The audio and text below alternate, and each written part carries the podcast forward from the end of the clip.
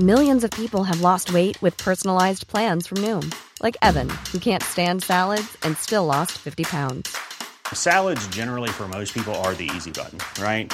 For me, that wasn't an option. I never really was a salad guy. That's just not who I am. But Noom worked for me. Get your personalized plan today at Noom.com.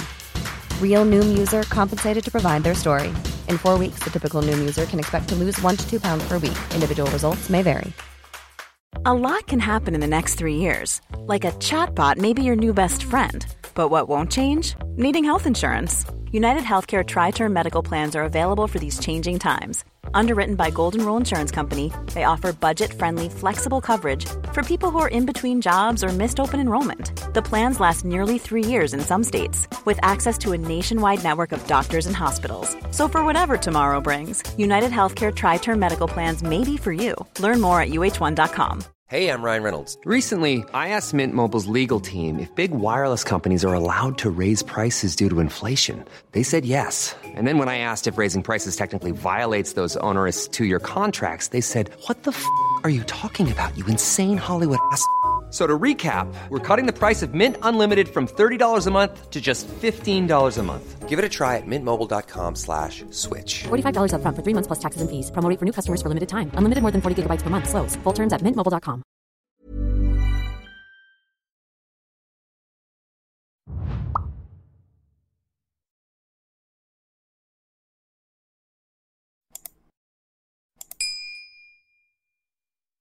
Salut, j'espère que vous allez bien. Alors aujourd'hui on se rejoint, vous l'avez vu, pour parler des versets sataniques de Salman Rushdie. On va parler un petit peu de Salman Rushdie, évidemment c'est l'actualité. J'en ai parlé dans une vidéo précédente, mais je voulais revenir plus particulièrement sur le livre en fait, les versets sataniques.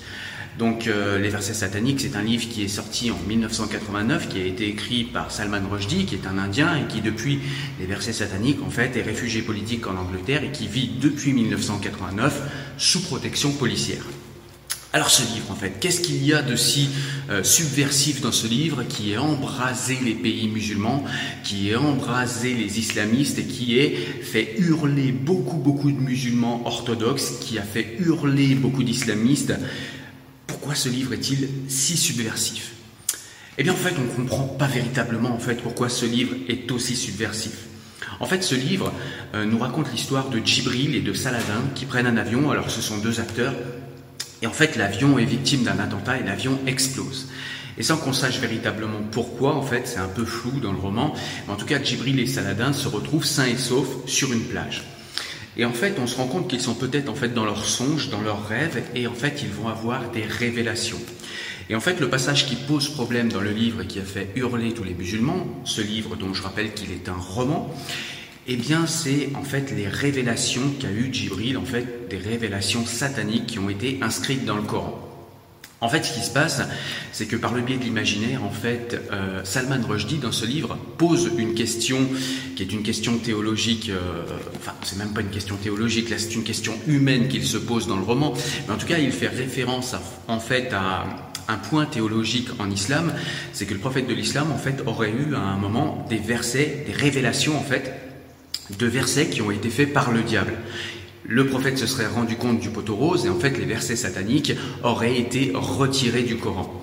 Et en fait dans ce roman, eh bien tout simplement Salman Rushdie pose la question, la question euh, voilà par l'imaginaire, hein, c'est-à-dire que c'est pas un essai ce livre, hein, c'est pas un essai critique de l'islam, tout simplement il pose par le biais du roman, par le biais de l'imagination, par le biais de l'histoire, par le biais de la fiction, il pose la question et si en fait, ces versets sataniques n'avaient jamais été retirés du Coran, et si en fait, eh bien, la révélation qu'avait reçue le prophète dans ses songes était en fait une révélation qui lui avait été faite par le diable, qui lui avait été faite par le diable. Et donc voilà en fait ce qui a enflammé le monde musulman en 1989. Alors très souvent, on réduit un petit peu euh, les remous qu'ont suscité ce livre en disant voilà, euh, ça a fait beaucoup de bruit en Iran chez les chiites et euh, Khomeini, qui à l'époque était le guide spirituel de l'Iran, eh bien a émis une fatwa. Il s'est il s'est auto accordé la possibilité de mettre une fatwa internationale où il donnait de l'argent à des gens qui attenteraient à la vie de Salman Rushdie. Et donc on réduit ça à l'Iran, on dit voilà les Iraniens, euh, le Khomeini et puis les Iraniens extrémistes se sont euh, euh, crispés contre Salman Rushdie à cause de ce roman. Sauf que c'est un peu réduire la chose en fin de compte, parce que il n'y a pas que l'Iran en fait qui s'est euh, qui s'est levé. C'est vraiment tous les pays musulmans qui se sont levés contre ce livre, qui n'a absolument rien de subversif en, de subversif en réalité. C'est simplement un roman qui pose des questions. On est dans le domaine de la fiction, encore une fois, de l'imagination. Donc si les musulmans et tous les pays musulmans qui se sont levés à l'époque interdisent l'imagination, eh bien c'est tout simplement qu'ils interdisent en fait aux écrivains d'écrire. D'ailleurs c'est le cas dans de nombreux pays musulmans. C'est peut-être là le problème. Euh, donc voilà. Et donc là récemment, vous l'avez vu dans l'actualité, eh bien euh, il y a quelques semaines, Salman Rushdie a été agressé par un Iranien euh, non par un chiite, pardon, d'origine libanaise, euh, mais euh, résident aux États-Unis. Et donc, eh bien, ce musulman chiite, eh bien, se fiait à cette fatwa et il a voulu attenter à la vie de Salman Rushdie à cause de ce livre-là. Donc voilà ce qu'on peut dire sur le livre. Euh, honnêtement, euh, rien de neuf sous le soleil, sauf que, eh bien, aujourd'hui, on a quelqu'un qui, en Occident, a agressé Salman Rushdie. Alors, je voudrais simplement analyser un petit peu ça, analyser ce qui se passe en Occident avec l'islamisme, et en fait, euh, analyser la traîtrise, je vais jusqu'à là, la traîtrise de certaines personnes qui, comme l'AFP par exemple, l'AFP, l'agence France Presse, a expliqué que, que Salman Rushdie avait été agressé à cause d'un livre qui était un livre en fait, euh, comment dire, controversé. C'est leur mot, un livre controversé. Alors je suis désolé, mais si jamais l'extrême droite un jour euh, refuse un livre et, s'insurge contre un livre, on va dire tout simplement, et l'AFP aura raison, l'AFP va dire voilà c'est un livre qui a fait hurler l'extrême droite, c'est un livre qui ne plaît pas à l'extrême droite. Pourquoi est-ce que pour ce livre, on ne dit pas c'est un livre qui a fait hurler les islamistes, qui a fait hurler euh, les orthodoxes, qui a fait hurler les extrémistes? Non, on dit simplement c'est un livre controversé. L'AFP est une agence de lâche, l'AFP est une agence qui est extrêmement euh, lâche et faible devant l'islamisme et qui ne nomme pas les noms.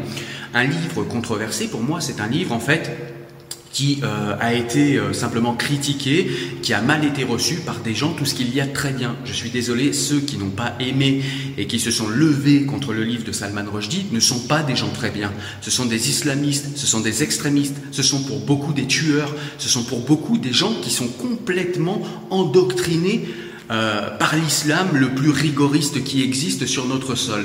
Donc comment l'AFP peut en arriver à nous dire que c'est un livre controversé? Non, l'AFP, ça n'est pas un livre controversé. C'est un livre qui a fait hurler les plus extrémistes et c'est une bonne chose.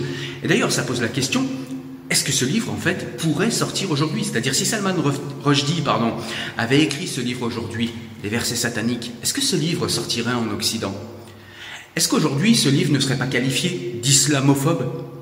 Est-ce que ce livre aujourd'hui ne serait pas ostracisé? Est-ce qu'aujourd'hui on ne serait pas en train d'insulter Salman Rushdie au lieu de le protéger comme on l'a fait en 1989 Eh bien ces questions sont assez inquiétantes et c'est véritablement des questions qu'il faut qu'on se pose parce qu'il y a quand même beaucoup de gens qui, sur Internet on le voit, mais dans la vie réelle également, chez les musulmans, nous disent eh ben tant mieux, Salman Rushdie s'est fait tuer, il avait qu'à pas se mêler, il avait qu'à pas insulter l'islam, il avait qu'à pas insulter la religion.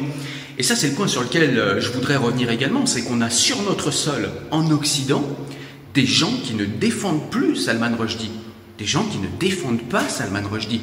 C'est-à-dire qu'on a des gens qui sont d'accord avec la fatwa qu'a émise euh, en 1989. On a des gens aujourd'hui, en 2022, sur le sol français, qui sont d'accord avec le Khomeini, l'extrémiste Khomeini de 1989. C'est quelque chose qui doit quand même poser question. Et donc, encore une fois, j'y reviens, quand est-ce qu'on va véritablement poser la question d'une communauté, d'une communauté qui vient d'une ère civilisationnelle différente de la civilisation occidentale et qui, ici, en France, aux États-Unis et partout en Occident où ils sont euh, de plus en plus euh, nombreux et où ils sont rassemblés en communauté, de gens qui essayent d'imposer leur manière de voir le monde dans nos pays. Quand est-ce qu'on se pose véritablement cette question? Il n'est pas ici question de racisme, il n'est pas ici question de, de race, de gène, de biologie, de ces choses-là. Je ne crois pas aux races. Le racisme existe évidemment parce qu'il y a des gens assez idiots pour penser que les races existent. Cependant, les cultures, les civilisations existent.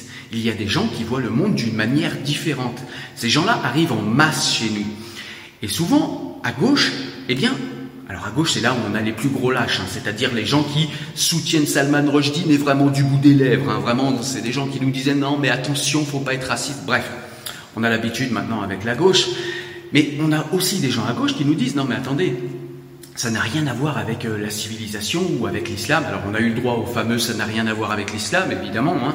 Euh, à chaque fois qu'il y a un attentat, euh, la personne se réclame de l'islam, la personne se réclame du corpus idéologique islamique, mais ça n'a rien à voir avec l'islam. Salman Rushdie le dit, le disait, pardon.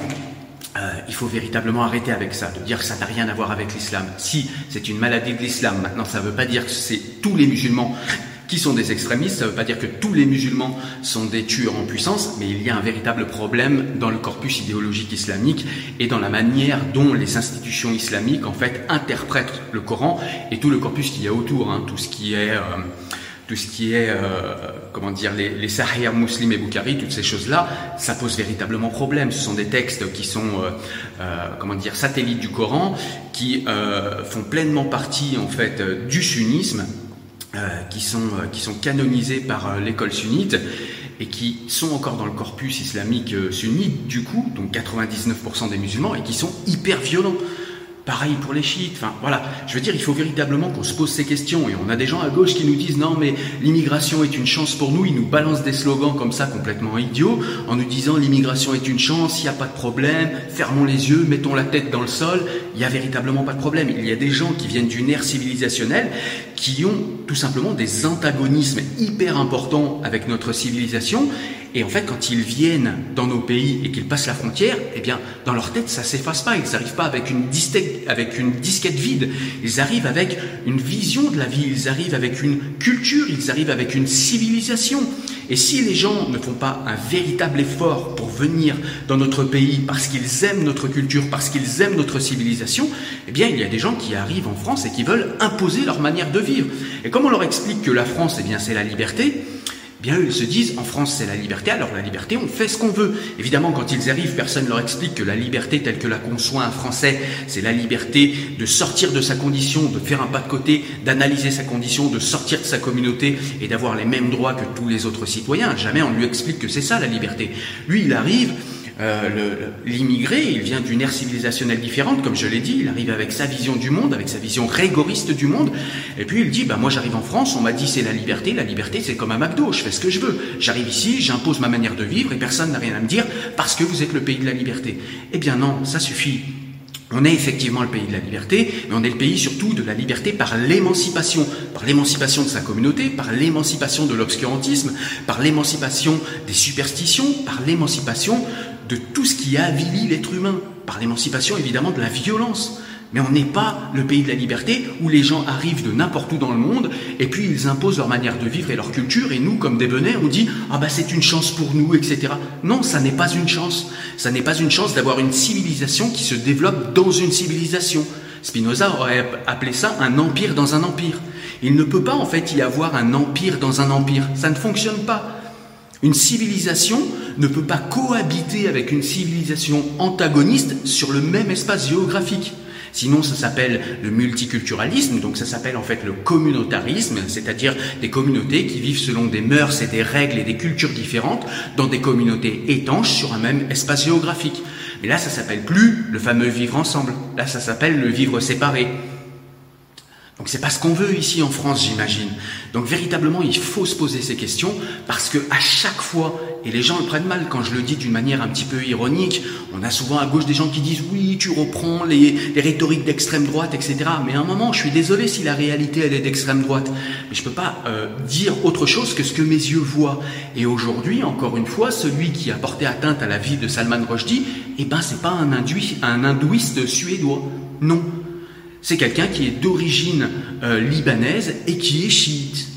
Je, veux dire, j'aurais pu dire qu'il était musulman, chiite ou sunnite, mais j'aurais pu dire qu'il était musulman avant même de le savoir. Je veux dire, on le savait tous, il suffit juste d'avoir un petit peu d'intelligence et on sait qu'à chaque fois c'est comme ça.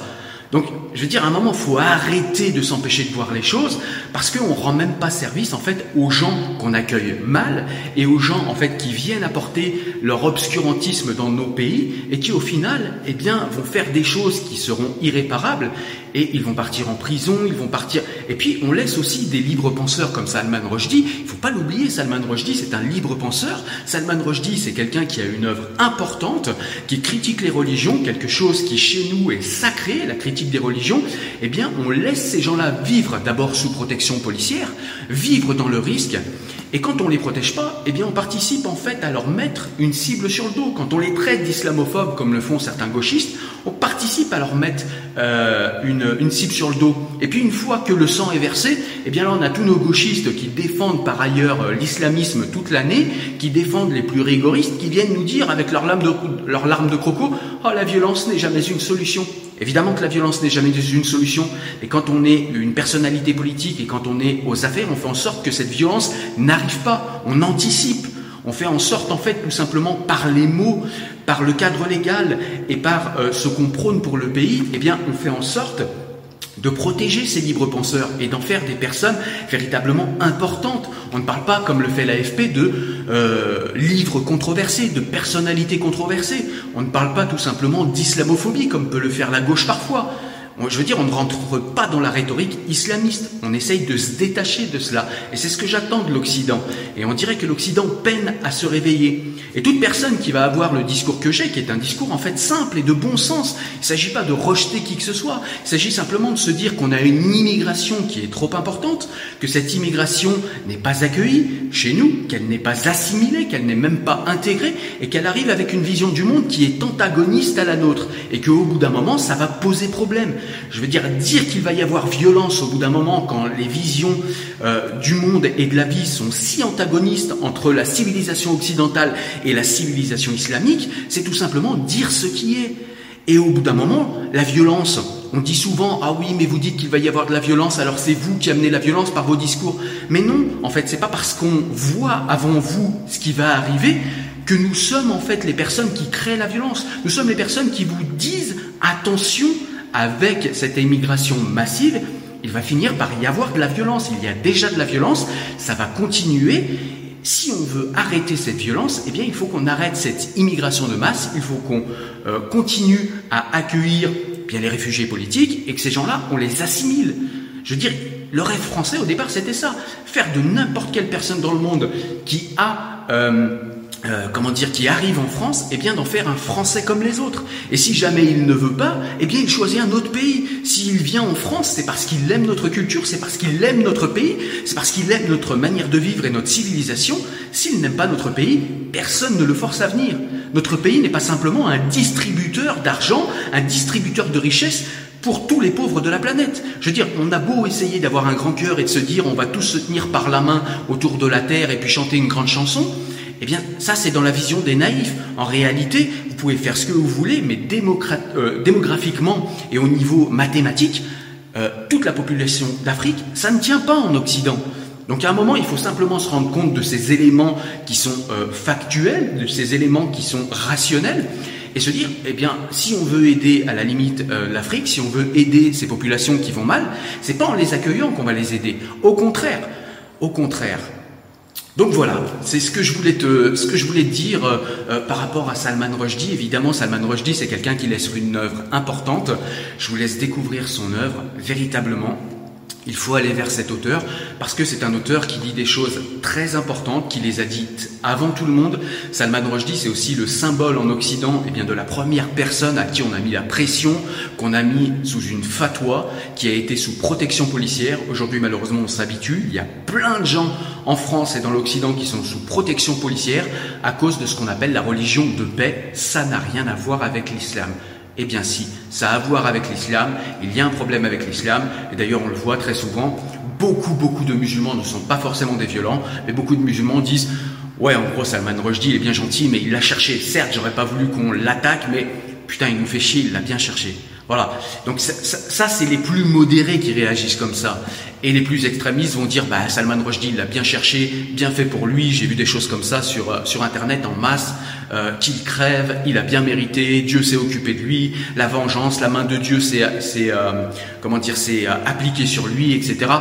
Donc voilà, ces discours-là existent en Occident. Il faut se battre contre ces discours-là. On a une presse de gauche et des gauchistes qui passent beaucoup de temps sur l'extrême droite, qui n'a tué personne depuis très longtemps en France qui a un discours qui est beaucoup moins radical, beaucoup moins violent que les islamistes.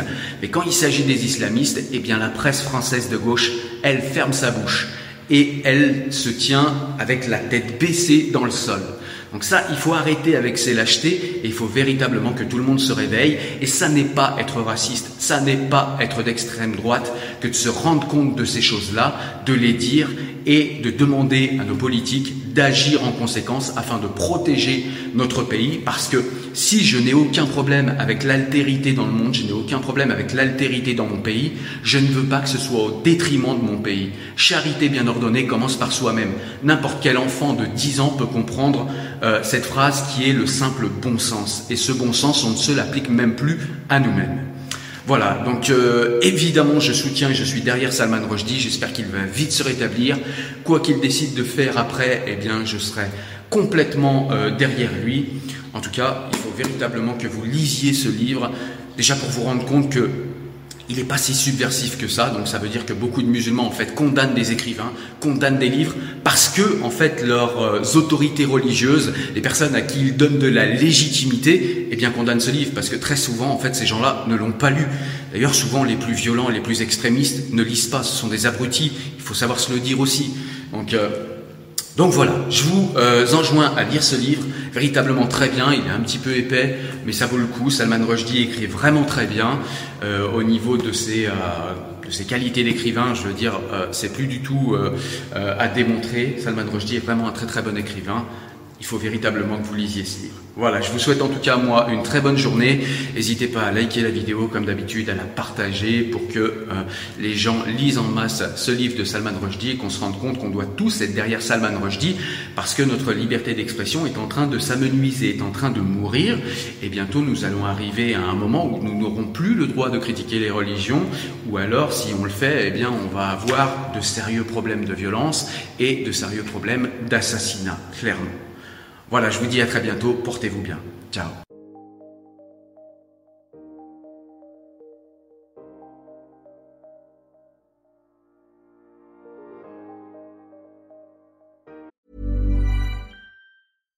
If you're looking for plump lips that last, you need to know about Juvederm lip fillers. With Juvederm Volbella XC and Juvederm Ultra XC, your lip look, whether it's subtle or bold, can last up to one full year with optimal treatment and no additional maintenance. Find a licensed specialist and see if it's right for you at Juvederm.com today. That's J U V E D E R M.com. Add fullness to lips in adults over 21 with Juvederm Volbella XC or Juvederm Ultra XC. Do not use if you have severe allergies or a history of severe allergic reactions, or if you're allergic to lidocaine or the proteins used in Juvederm. Tell your doctor if you have a history of scarring or taking medicines that decrease the body's immune response or that can prolong bleeding. Common side effects include injection site redness, swelling, pain, tenderness, firmness, lumps, bumps, bruising, discoloration, or itching. As with all fillers, there's a rare risk of unintentional injection into a blood vessel, which can cause vision abnormalities, blindness, stroke, temporary scabs, or scarring. For full important safety information, visit juvederm.com.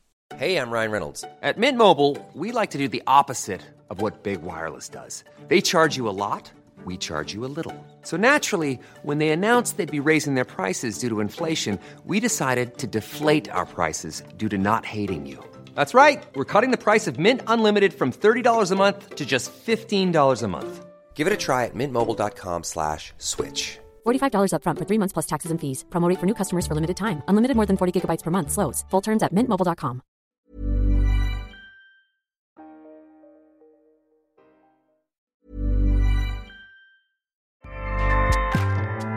ACAST powers the world's best podcasts. Here's a show that we recommend.